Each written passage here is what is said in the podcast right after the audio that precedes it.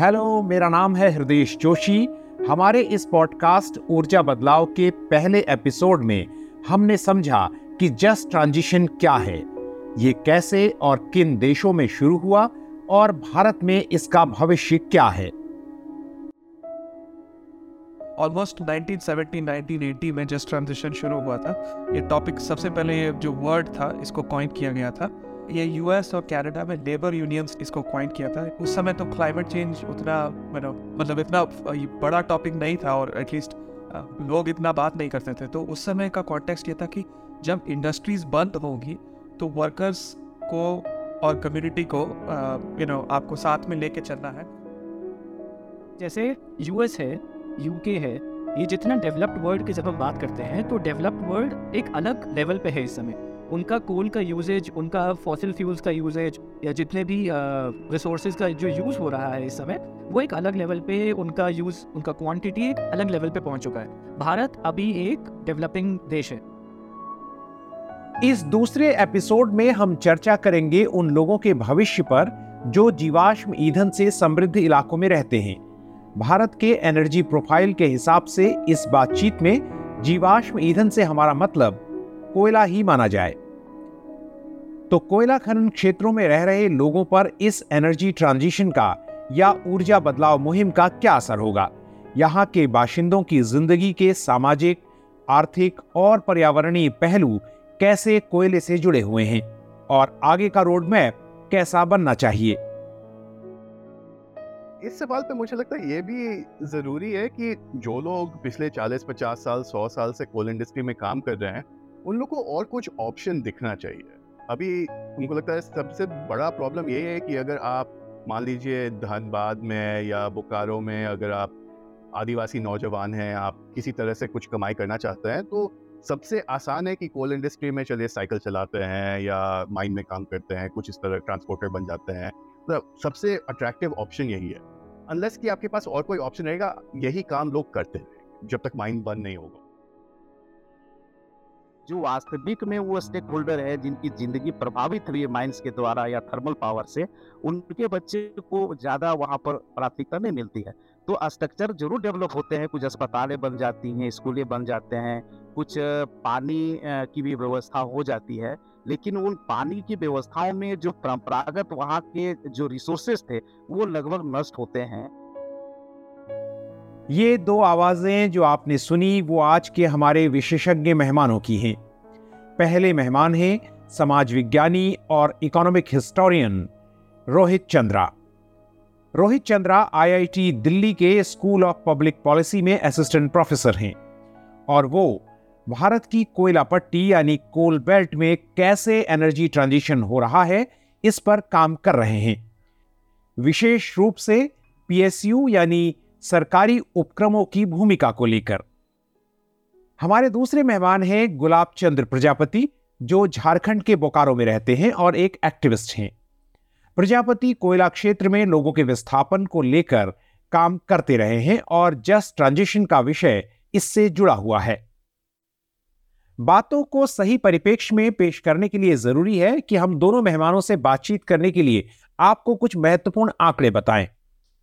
National foundation of India की एक study बताती है कि कोयला, खनन, ट्रांसपोर्ट और पावर जैसे सेक्टरों को जोड़ दें तो तेरह मिलियन, यानी सवा करोड़ से अधिक लोग यहाँ पर निर्भर हैं।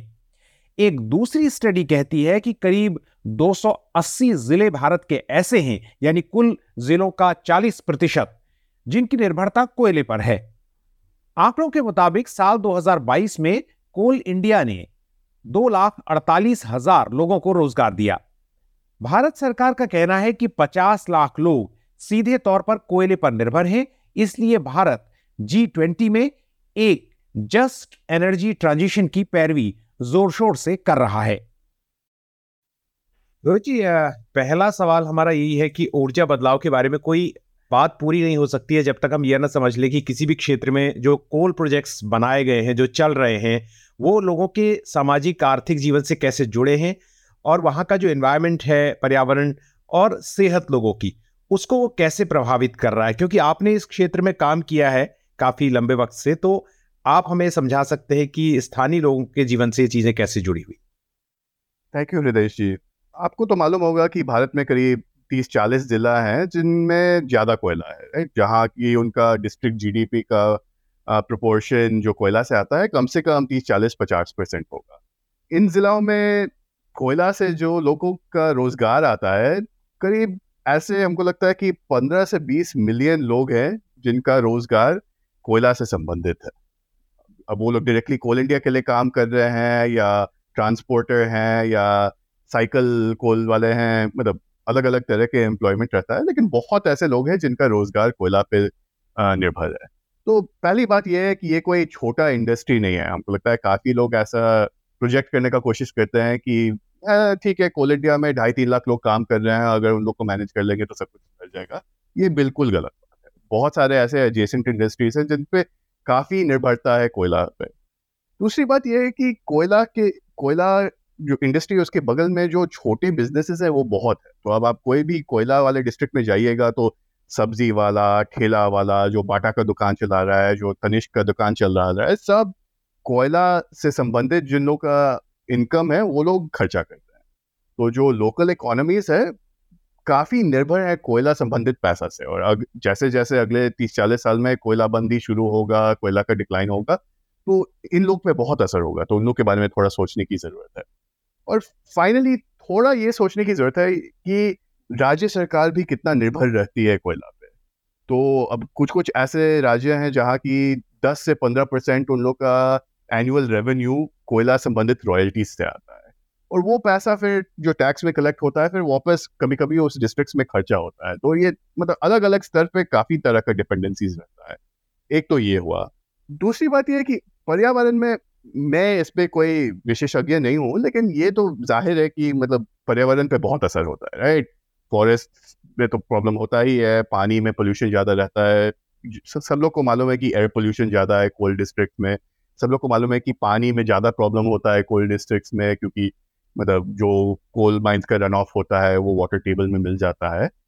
इसमें हमको लगता है सिस्टमेटिकली एक एक ज़िला में स्टडी है, लेकिन नेशनल लेवल पे एयर पोल्यूशन का काम है, पानी और ये सब अलग अलग एरिया में उतना काम नहीं किया गया है। और असल में हमको नहीं लगता है कि कोल कंपनी सब इसमें कोई बहुत अच्छा काम करते हैं। तो इसमें ने तो मेडिकल कम्युनिटी या रिसर्चर कम्युनिटी को ही ये काम करने की ज़रूरत है। अभी इसमें हमको लगता है कि काफ़ी रिसर्च करना बाकी है।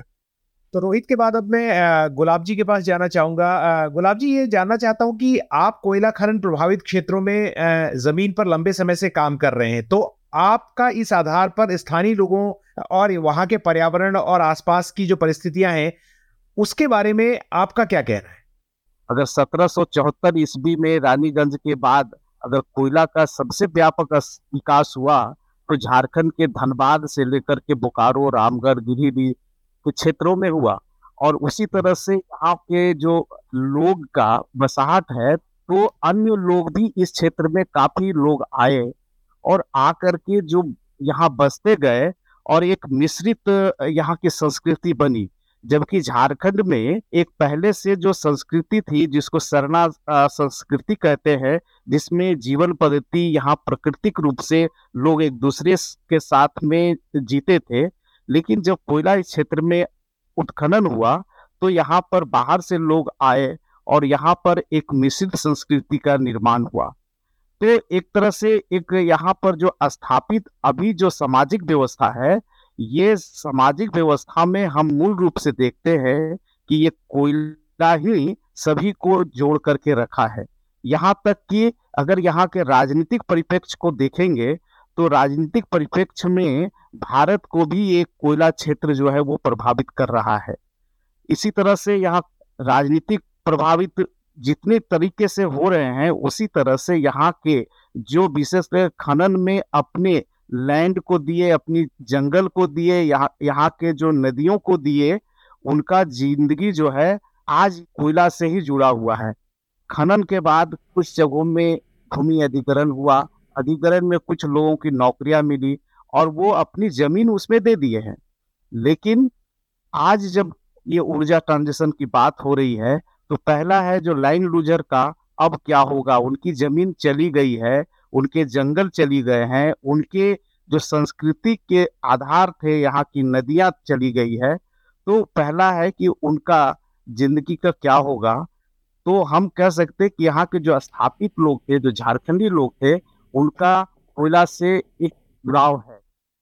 और नहीं मैं नहीं लेकिन मैं मैं, उस उस पे आपसे आऊँगा और पूछूँगा भी आगे। मैं आपने बाकी बातें बताई पर मेरी एक बात का जवाब दे दीजिए सर कि कैसे इनका सेहत पर सेहत वाला जो पहलू है लोगों का सबसे इंपॉर्टेंट जो चीज़ है उस पर कितना असर है इन कोल प्रोजेक्ट्स का जब कोल प्रोजेक्ट्स यहाँ पर मौजूद हैं और इतने सारे लोग यहाँ रहते हैं?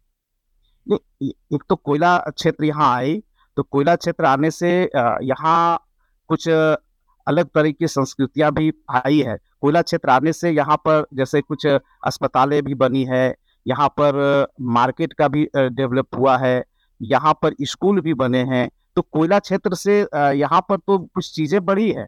और हेल्थ के दृष्टिकोण से देखेंगे तो एक तरह से माइनिंग होता गया, लेकिन जो उसका दुष्परिणाम था, जिसको पॉल्यूशन हम कह रहे हैं तो एक बड़े पैमाने पर इधर प्रदूषण जो फैला, उस ओर बहुत ज़्यादा ध्यान नहीं दिया गया।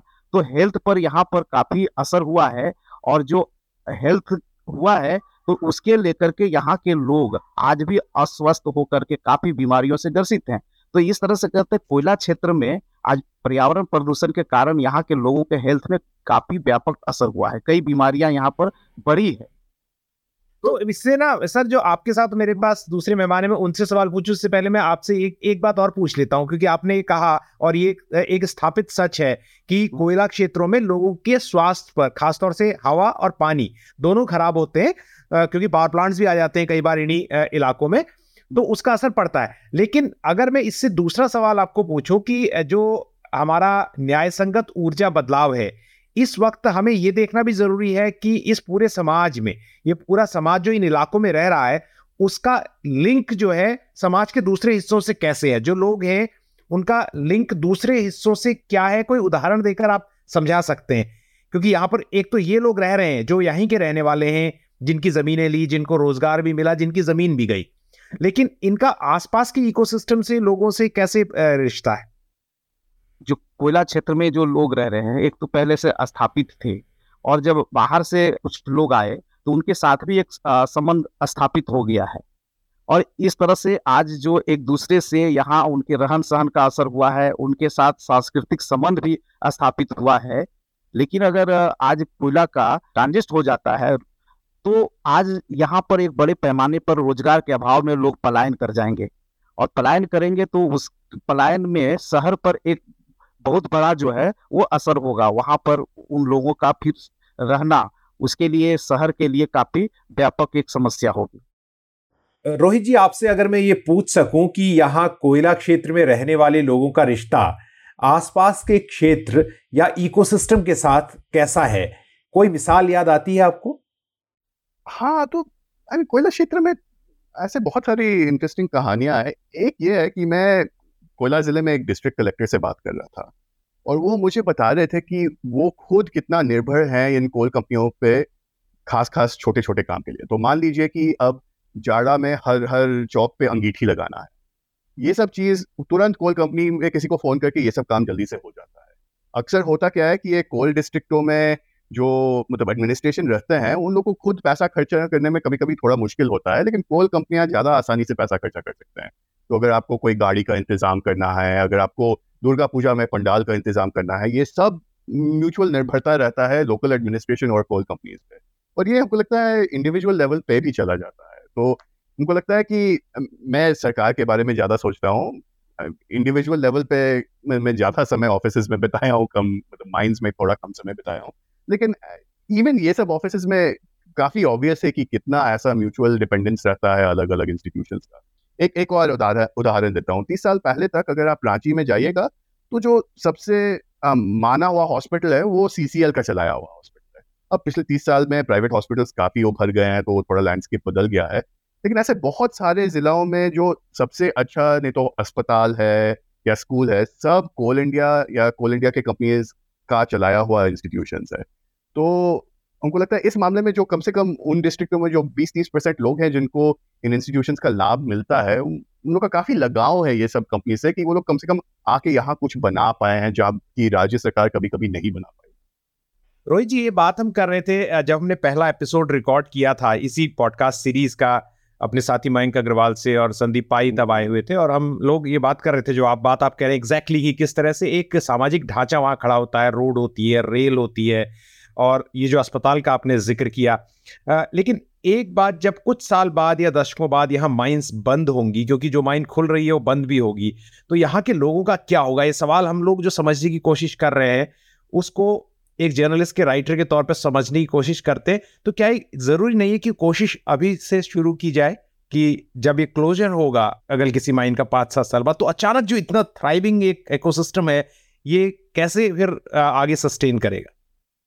नहीं, बिल्कुल, हृदय जी। जब माइंड क्लोजर होता है तो बाकी दुनिया से जो भी हम लोग को सीख मिली है कि मतलब आर्थिक दहशत मचता है। बेसिकली अब आप जर्मनी में रूरल वैली देखिए या यूएस में वेस्ट वर्जीनिया देखिए जैसे जैसे कोल इंडस्ट्री इन एरियाज़ में बंद होने लगा, वहाँ लोग छोड़ने लगे, वहाँ जो भी आर्थिक विकास हुआ था धीरे धीरे कम होते रहा, वहाँ जो पब्लिक इंस्टीट्यूशन था रोड सब था, सबका क्वालिटी बिगड़ने लगा। तो ये हम लोगों को मालूम है, भारत में भी ऐसा नहीं है कि माइन पहले बंद नहीं हुआ है कि जब माइन बंद होता है तो ये सब प्रॉब्लम उसके बाद आता है। और आप बिल्कुल ठीक बोल रहे हैं कि अगर थोड़ा हम प्लानिंग करें तो कम से कम इसका जो सबसे खराब इफ़ेक्ट है, उसको कम से कम थोड़ा कम किया जा सकता है। अब जस्ट ट्रांजिशन में मतलब का पूरा आइडिया यही है कि थोड़ा आगे देख के हम लोग क्या प्लानिंग कर सकते हैं कि इन एरियाज़ में कोई अलग तरह का विकास हो कुछ और इन्वेस्टमेंट हो, लोगों को नौकरी कहाँ मिलेगा जब कोयला का नौकरी जाएगा, यही सब चीज़ के बारे में बहुत सोचने की ज़रूरत है। और अल्टीमेटली ये जस्ट ट्रांजिशन सिर्फ़ जस्ट ट्रांजिशन के बारे में नहीं है, ये मतलब सिंपल आर्थिक विकास बहुत सारे कोल डिस्ट्रिक्ट्स में नहीं हुआ है ठीक से। तो अब जस्ट ट्रांजिशन के बहाने से आर्थिक विकास के बारे में ठीक से सोचने का मौका मिल रहा है तीस चालीस साल बाद।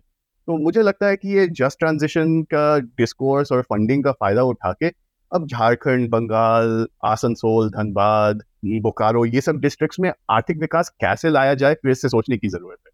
और ये पूरा मतलब फिलोसफी ऑफ़ थिंकिंग थोड़ा बदलने की ज़रूरत है, क्योंकि पिछले तीस चालीस साल, पचास साल से सोच यही था कि क्योंकि कोयला है तो और ज़्यादा कुछ वहाँ करने की ज़रूरत है।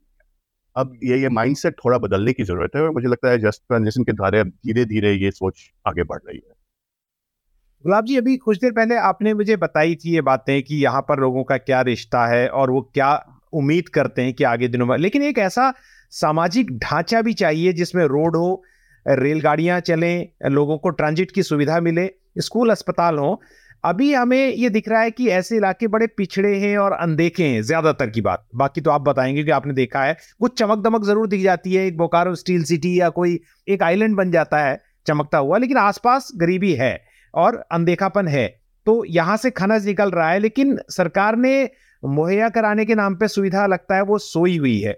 जब कुछ साल बाद या कुछ दशकों बाद यहाँ माइंस बंद हो जाएँगे, माइंस को बंद करना पड़ेगा तो यहाँ रह रहे लोगों का क्या होगा? उनके लिए मतलब अभी से कोई कोशिश करनी ज़रूरी नहीं है क्या? मतलब अभी से इनिशिएटिव नहीं लेना चाहिए और अगर लेना चाहिए तो कैसे करना चाहिए?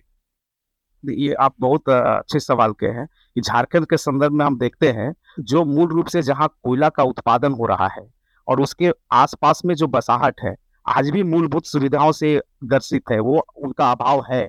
आज हम रामगढ़ के इलाके में देखते हैं, बोकारो के इलाके में देखते हैं, हजारीबाग के इलाके में देखते हैं झारखंड के संदर्भ में, या हम उड़ीसा भी देखे हैं, छत्तीसगढ़ भी देखे हैं, मध्य प्रदेश और वेस्ट बंगाल तो जहाँ सचमुच में कोयला खनन होता है, वहाँ जो जमीनें देते हैं, जो लैंड लूजर होते हैं, या उनकी जो विस्थापित होते हैं, उनके लिए आज भी मूलभूत सुविधाएँ, उनकी सड़कें, उनकी बिजली, उनकी आने जाने के साधन ये आज भी अभाव हैं।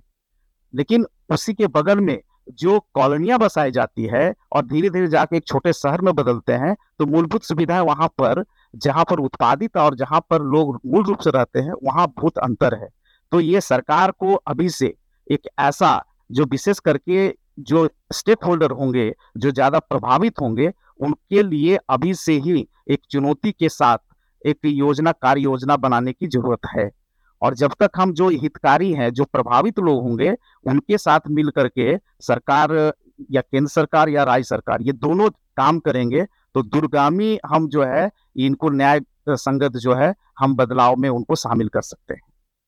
एक बात बताएँ सर कि ये जो कंपनियाँ यहाँ पर काम करती हैं बड़ी बड़ी कंपनियाँ हैं और अलग अलग मतलब आकार की कंपनियाँ हैं ये जब यहाँ पर काम करती हैं तो क्या ये लोगों की आम ज़िंदगी से जुड़ी हुई जो चीज़ें हैं उनके बारे में इनिशिएटिव लेती हैं? जैसे चिड़िया माइंस का इलाका है आपके झारखंड में ही हाँ, वहाँ पर हाँ, वहाँ पर सेल जो कंपनी है वो काफ़ी प्रचारित करती है इस बात को कि हमने माइंस जो क्या कहते हैं उसे कॉर्पोरेट सोशल रिस्पॉन्सिबिलिटी के नाम पर हमने बहुत कुछ किया है। हालाँकि उसका बहुत स्क्रूटनी ज़रूरी है। तो ये कंपनियाँ क्या जुड़ी हुई हैं स्कूल रोड और ये सब करने में कुछ फ़ायदा पहुँचता है बड़ी कंपनियों के आने से? नहीं ये इसको नकारा नहीं जा सकता है कि कुछ कंपनियाँ आती हैं तो कुछ स्ट्रक्चर में बढ़ोतरी तो होता है लेकिन वो होता है कॉलोनी क्षेत्र में जो जहाँ जहाँ जहाँ पर उनके अपने लोग ही रह रहे होते हैं। जी, जिसमें वो अफसर लोग रहते हैं और उनकी आने जाने की व्यवस्थाएँ, कुछ अस्पताल, कुछ स्कूल, ये सब बनते हैं। लेकिन उन स्कूलों में अभी जैसे हमारे यहाँ जो डीएवी, सीसीएल एरिया में डीएवी या टाटा के क्षेत्र में भी जो स्कूलें हैं, उन स्कूलों में जो वास्तविक में वो स्टेक होल्डर है, जिनकी ज़िंदगी प्रभावित हुई है माइंस के द्वारा या थर्मल पावर से, उनके बच्चे को ज़्यादा वहाँ पर प्राथमिकता नहीं मिलती है। तो स्ट्रक्चर ज़रूर डेवलप होते हैं कुछ अस्पतालें बन जाती हैं स्कूलें बन जाते हैं कुछ पानी की भी व्यवस्था हो जाती है लेकिन उन पानी की व्यवस्थाओं में जो परंपरागत वहाँ के जो रिसोर्सेस थे वो लगभग नष्ट होते हैं और वो नष्ट होने से जो आने वाले जो लोग हैं उनके लिए बहुत कष्ट हो, होता है और सभी चीज़ का कीमत चुकानी पड़ती है। अस्पताल आना है तो उसके लिए कीमत देनी पड़ती है। अच्छे स्कूल में जाना है तो कीमत स्ट्रक्चर के रूप में कंपनी आने से तो ज़रूर कुछ दिखता है लेकिन वो दो पार्ट में होता है एक शहरीकरण और एक जो गांवकरण। तो गाँव में आज भी जो है माइनिंग का जो प्रभाव होना चाहिए उसमें बहुत ज़्यादा कंपनियाँ जो है इन्वेस्ट नहीं करती खर्च नहीं करती। तो इसके कारण ये बोकारो या टाटा जैसे शहर तो बन जाते हैं लेकिन उसी हम्म। के बगल में जो अपनी ज़मीन दे करके अपनी जंगल दे करके अपनी नदी अपने पोखरे दे करके जो माइनिंग करते हैं देश के विकास में उनकी ज़िंदगी में बहुत ज़्यादा बदलाव नहीं होते हैं। लेकिन और और, और गवर्नमेंट क्या करती है? कुछ कंपनियाँ तो गवर्नमेंट कहती है कि भैया सेल भी हमारी कंपनी है। और जो चाहे किरंदूल में काम चल रहा है वो एनएमडीसी वो भी हमारी कंपनी है। लेकिन सरकार कुछ करते हुए दिखती है? मतलब प्राइवेट के बारे में आप जैसे बता रहे हैं सरकार की ओर से बदलाव होता दिखता है?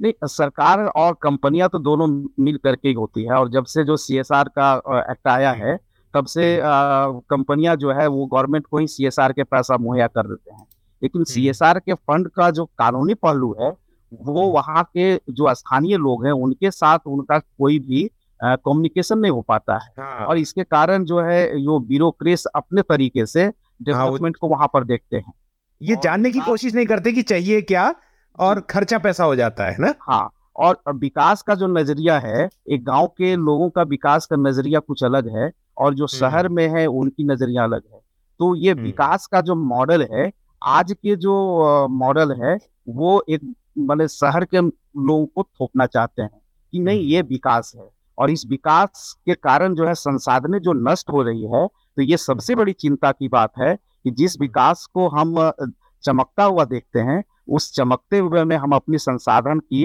पूरी तरह से नाश करके ही हम वो चमकता हुआ दिखता है। तो ये सबसे तो चिंता के विषय है। रोहित जी ये माइंस के साइंटिफिक क्लोजर पर क्या कहेंगे? क्योंकि जब माइन लीज दी जाती है और खनन का काम शुरू होता है तो कंपनियाँ बड़ा इंथुजियाज़म दिखाती हैं काम भी करती हैं सीएसआर भी करती हैं। लेकिन जब खदान में मिनरल ख़त्म हो जाता है और वो वहाँ से निकलती हैं, तब वो उन नियमों का पालन नहीं करती जो एक माइन को क्लोज करते समय करना चाहिए, चाहे वो नियम कानूनी रूप से बनाए गए हों, चाहे वो एथिकल हों। तो ये तो ना पर्यावरण के लिए अच्छा है और ना वहाँ पर रह रहे लोगों के लिए अच्छा है। नहीं, बात बिल्कुल सही है कि माइनिंग कंपनी का ये एक तो बहुत बड़ा दोष है कि माइन खोलने में बहुत वो लोग उत्सुक रहते हैं, लेकिन जाने के समय पे बहुत जल्दी सब कुछ समेट के चले जाते हैं। एक फ़ायदा ये है कि अभी तक काफ़ी माइनिंग सरकारी कंपनी करती है और सरकारी कंपनी का अकाउंटेबिलिटी थोड़ा ज़्यादा रहता है। ये बात सही है कि बहुत सारे माइनिंग कंपनी कुछ बंद करके छोड़ के चले जाते हैं बट क्योंकि पब्लिक सेक्टर कंपनीज़ पे थोड़ा राजनीतिक दबाव ज़्यादा डाला जा सकता है, उस हिसाब से मुझे लगता है कि कोल इंडिया का माइन क्लोजर प्राइवेट कंपनीज़ से ऑन एवरेज ज़्यादा अच्छा रहता है। उनको लगता है माइन क्लोजर अभी अक्सर क्या होता है कि खास करके अब तो ज़्यादा ओपन कास्ट माइनिंग हो रहा है कि बस आप ओवरबर्डन को वापस ज़मीन में डाल दिया, उसको थोड़ा समतल कर दिया और छोड़ के चले गए।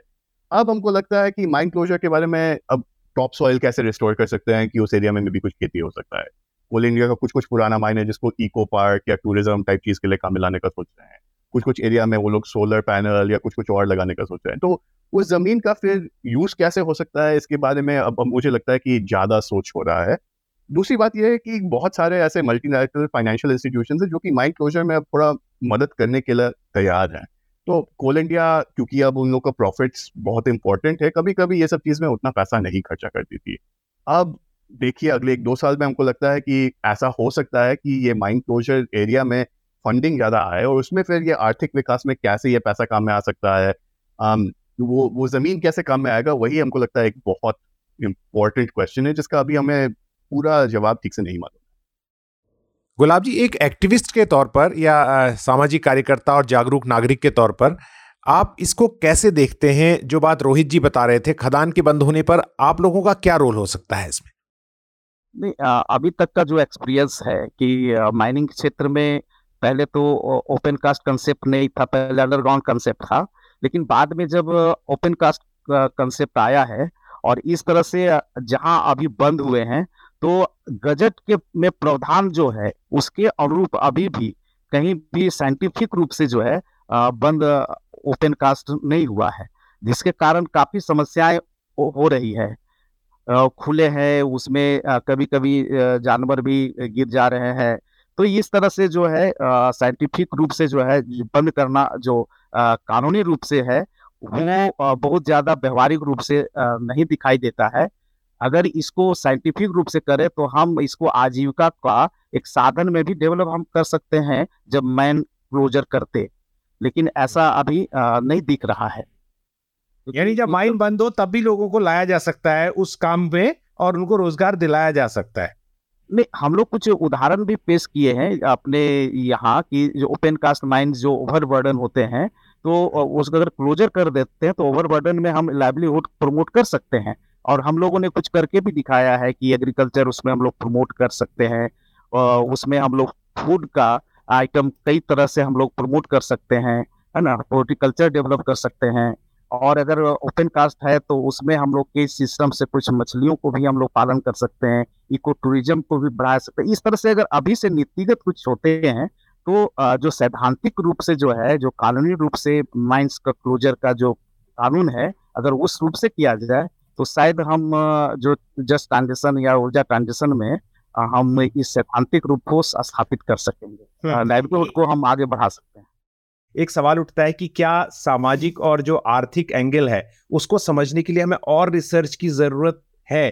क्योंकि रिसर्च लेज द फाउंडेशन ना उसकी पूरी जो आगे हमारी बात बढ़ेगी क्योंकि उससे हमें तथ्य पता चलते हैं चीज़ें पता चलती हैं तो उस पर कैसे आगे बढ़ा जाए? हाँ बिल्कुल हृदय जी मैं तो प्रोफेसर हूँ तो हमेशा और रिसर्च करना चाहिए।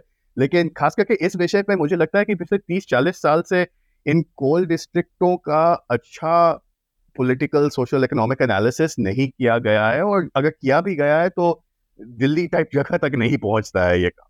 तो आप देखिएगा कि अब धनताद, आसनसोल ये सब जगह ऐसा नहीं है कि यूनिवर्सिटी नहीं है, वहाँ लोग काम करते हैं, वहाँ लोग काफ़ी सारे प्रोफेसर हैं जिन लोग को लोकल इकोनॉमी के बारे में बहुत कुछ मालूम है। लेकिन खास करके अंग्रेज़ी भाषा में ये सब चीज़ उतना नहीं लिखा जाता है।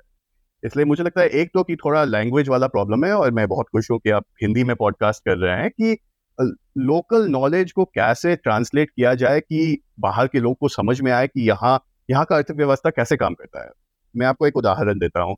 अभी उन्नीस सौ सत्तर के आसपास 22 रिसर्चर थे, कुछ जर्मनी से, कुछ गोखले इंस्टीट्यूट ऑफ़ पॉलिटिक्स में, जो धनबाद जाके एक छः महीना, एक साल बिताए और उसके बेसिस पे वो लोग तीन किताब लिखे जो अभी तक धनबाद पे सबसे अच्छा अंग्रेज़ी भाषा में सोशल साइंस रिसर्च है उस एरिया पे। पचास साल बाद अभी तक वैसा मुझे और कुछ नहीं मिला है और मैं काफ़ी पिछले पंद्रह साल से ये सब खोजते रह रहा हूँ।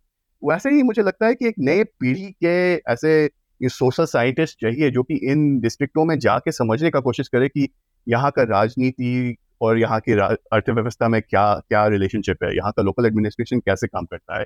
यहाँ यहाँ के लोकल बिजनेसेस कैसे सोचते हैं? यहाँ SBI लोन क्यों नहीं देती है राइट एसबीआई ब्रांच सब जगह खोल देती है और डिपॉजिट्स तो लेती है, लेकिन उनका लोन डिस्पर्सल एरिया में कम रहता है। क्यों? क्यों ऐसा स्थिति है? तो ऐसा बहुत सारा, बहुत बेसिक आर्थिक सवाल है जो कि मुझे नहीं लगता है कि इसमें बहुत काम हुआ है। और मुझे लगता है अगले 20-30 साल में ऐसे काम बहुत ज़रूरी है। इसके साथ साथ मुझे लगता है कि जर्नलिस्ट का भी बहुत अहम रोल है क्योंकि ऐसे बहुत सारे लोकल स्टोरीज है जो कि ट्रिकल अप नहीं होता है नेशनल डिस्कोर्स में। और जितना अब, अब, अब मैं तीन चार अलग हिंदी अखबार का ऐप लेके बोकारो या धनबाद का लोकल न्यूज़ पढ़ने का कोशिश करता हूँ बीच बीच में ऐसे कम ही लोग हैं जो ऐसा करते हैं राइट अगर आपको हिंदी नहीं आता है तो आप नहीं समझिएगा कि ये सब एरिया में मतलब कौन कौन सा स्टोरी उभर रहा है।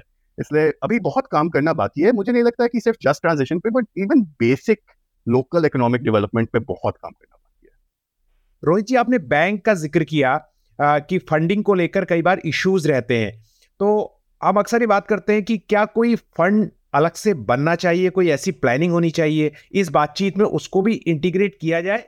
देखिए अगर ऐसा कोई बड़ा सा फंड बनाया जाए जिससे जस्ट ट्रांजेक्शन में मदद हो तो बहुत अच्छी बात है। लेकिन हमें मालूम है कि राज्य सरकार में तो इतना पैसा है नहीं और केंद्रीय सरकार अभी तक इस विषय में उतना ज़ोर नहीं डाली है।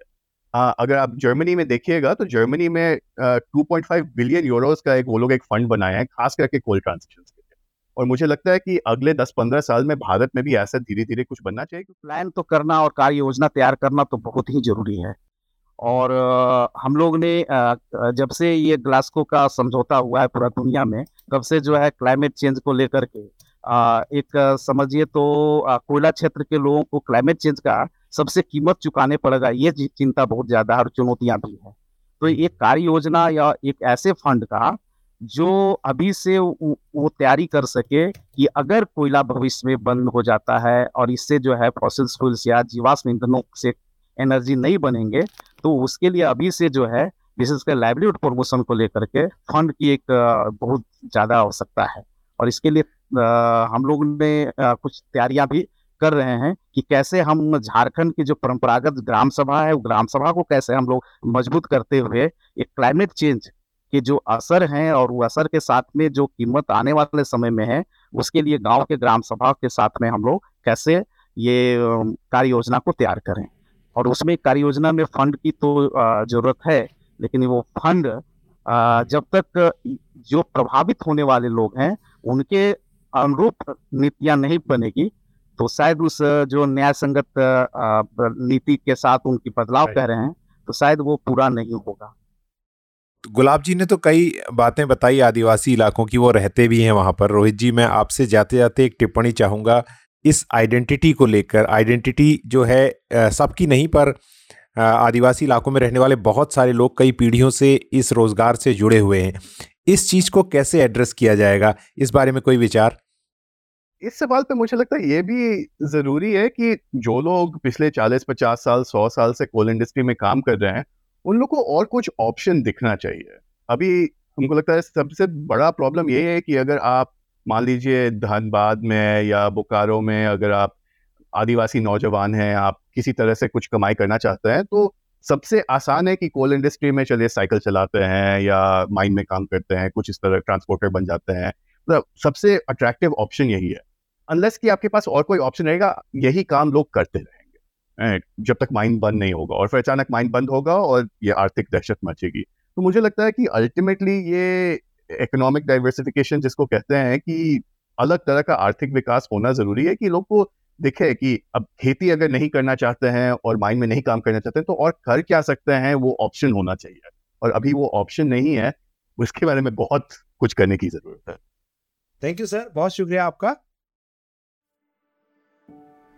तो जस्ट ट्रांजिशन ऊर्जा बदलाव पॉडकास्ट सीरीज़ की दूसरी कड़ी में आपने सुना कि कोल रिच इलाकों में समुदायों के लिए जस्ट एनर्जी ट्रांजिशन क्यों महत्वपूर्ण है और इसे कैसे लागू किया जाना चाहिए। अगले एपिसोड में बात होगी रोज़गार और विस्थापन के मुद्दों पर। इस पॉडकास्ट का प्रोडक्शन मयंक अग्रवाल के साथ हृदय जोशी, यानी मैंने किया है। एडिटिंग और मिक्सिंग की है तेजस दयानंद सागर ने। आर्टवर्क श्रद्धा मंडले का है। इस पॉडकास्ट को कार्बन कॉपी की हिंदी और अंग्रेज़ी वेबसाइट्स के अलावा स्पॉटिफाई एप्पल और गूगल जैसे पॉडकास्ट प्लेटफॉर्म्स पर सुना जा सकता है।